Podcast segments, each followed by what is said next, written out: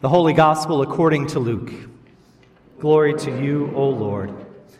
In those days, a decree went out from Emperor Augustus that all the world should be registered. This was the first registration and was taken while Quirinius was governor of Syria. All went to their own towns to be registered.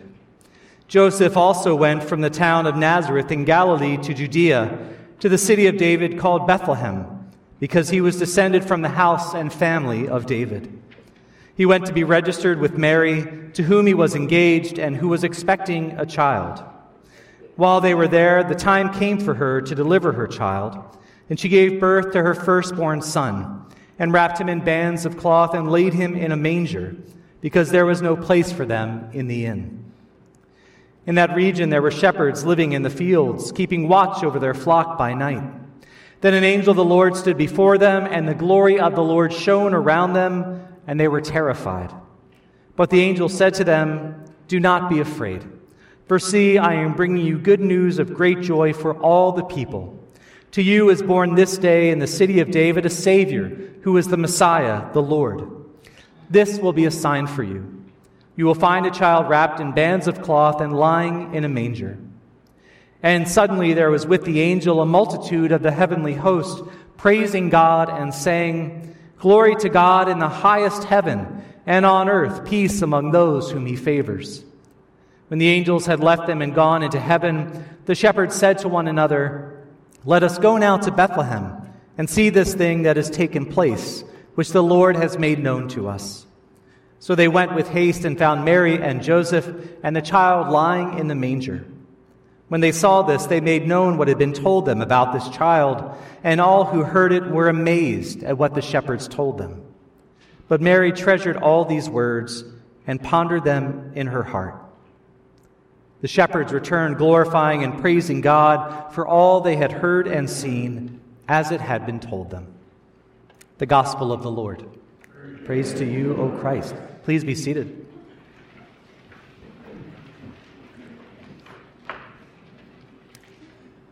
Grace and peace to you from our Savior Jesus Christ. Amen. I wonder if any of you remember a movie called Miss Congeniality. Some of you do. It was a movie that premiered in 2000 and starred Sandra Bullock as an FBI agent who had to infiltrate a beauty pageant. Yes, it's a comedy. During the interview portion of the pageant competition, the host of the show, William Shatner, asked one of the contestants, the very ditzy Miss Rhode Island, to describe her perfect date.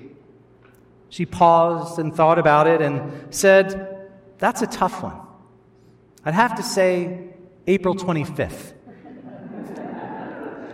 because it's not too hot and it's not too cold. All you need is a light jacket. And you can see Shatner's face just dropping with disbelief because, as you surmised already, the question was about the perfect date night. The perfect date. December 25th seems like the perfect date for Christmas, but it wasn't always so. In the book, The First Christmas, the authors explain that, in fact, nobody knows the day, the month, or the season of the year of Jesus' birth. The date of December 25th was not decided upon until the middle of the 300s, around 300 years after Jesus. Before then, Christians celebrated his birth at different times, including March, April, May, and November.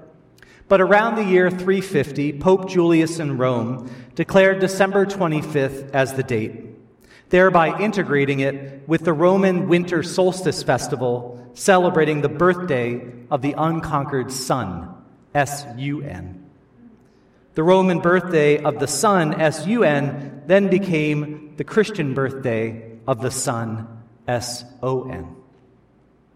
Julius tied this Christian celebration in with the Roman observance, and here's your vocabulary word for tonight, as a form of syncretism, synchronizing these observances, which was frequently done at this time between the Roman and the Christian calendars. But most importantly, that date fell on their winter solstice, which was December 25th, then December 21st for us. And so Julius determined that the perfect date in the entire calendar to celebrate Christmas was on the shortest day and the longest and darkest night of the year.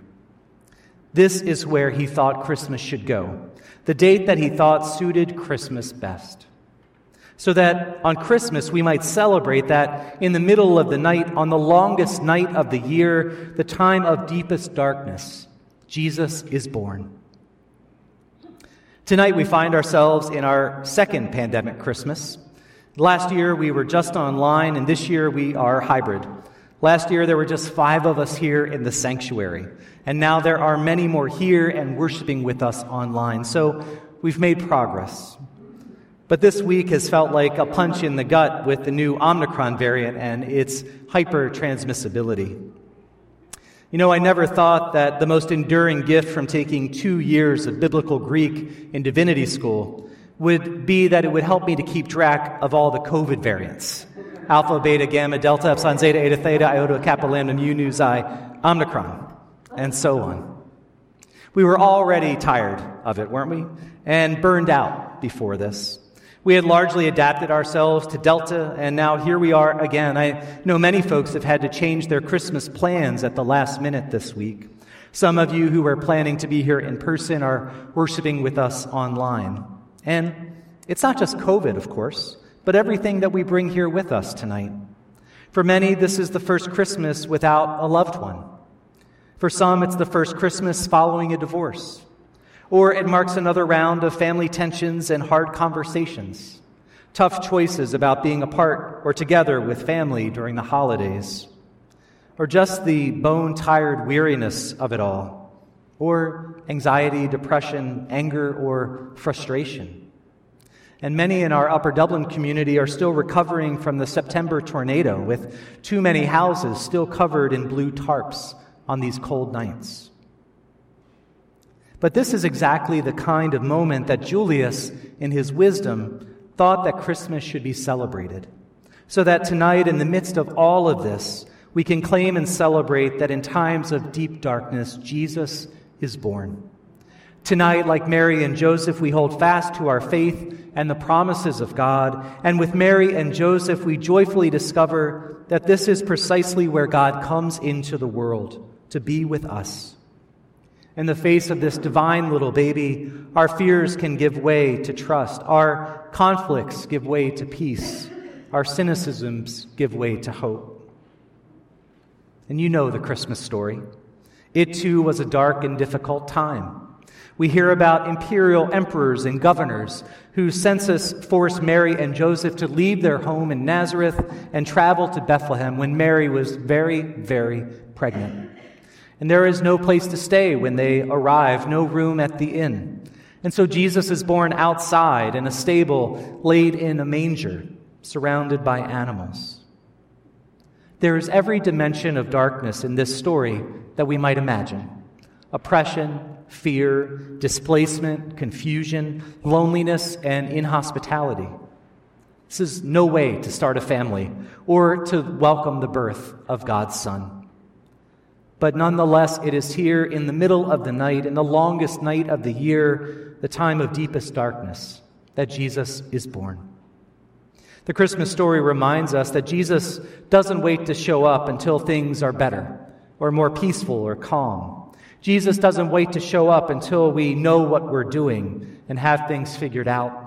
Jesus doesn't wait to show up until we have all of our stuff together and we are more presentable. Jesus shows up right now, right in the complicated, messy beauty of our lives. Jesus shows up when things feel dark. Throughout the scriptures, we read that darkness has always been a place of possibility and potentiality, of new birth and resurrection.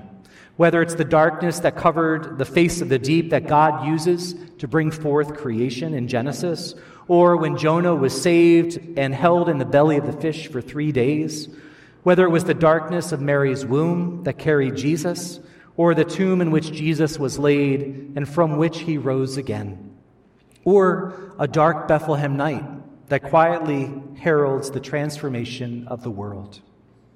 The darkness is where God does some of God's very best work.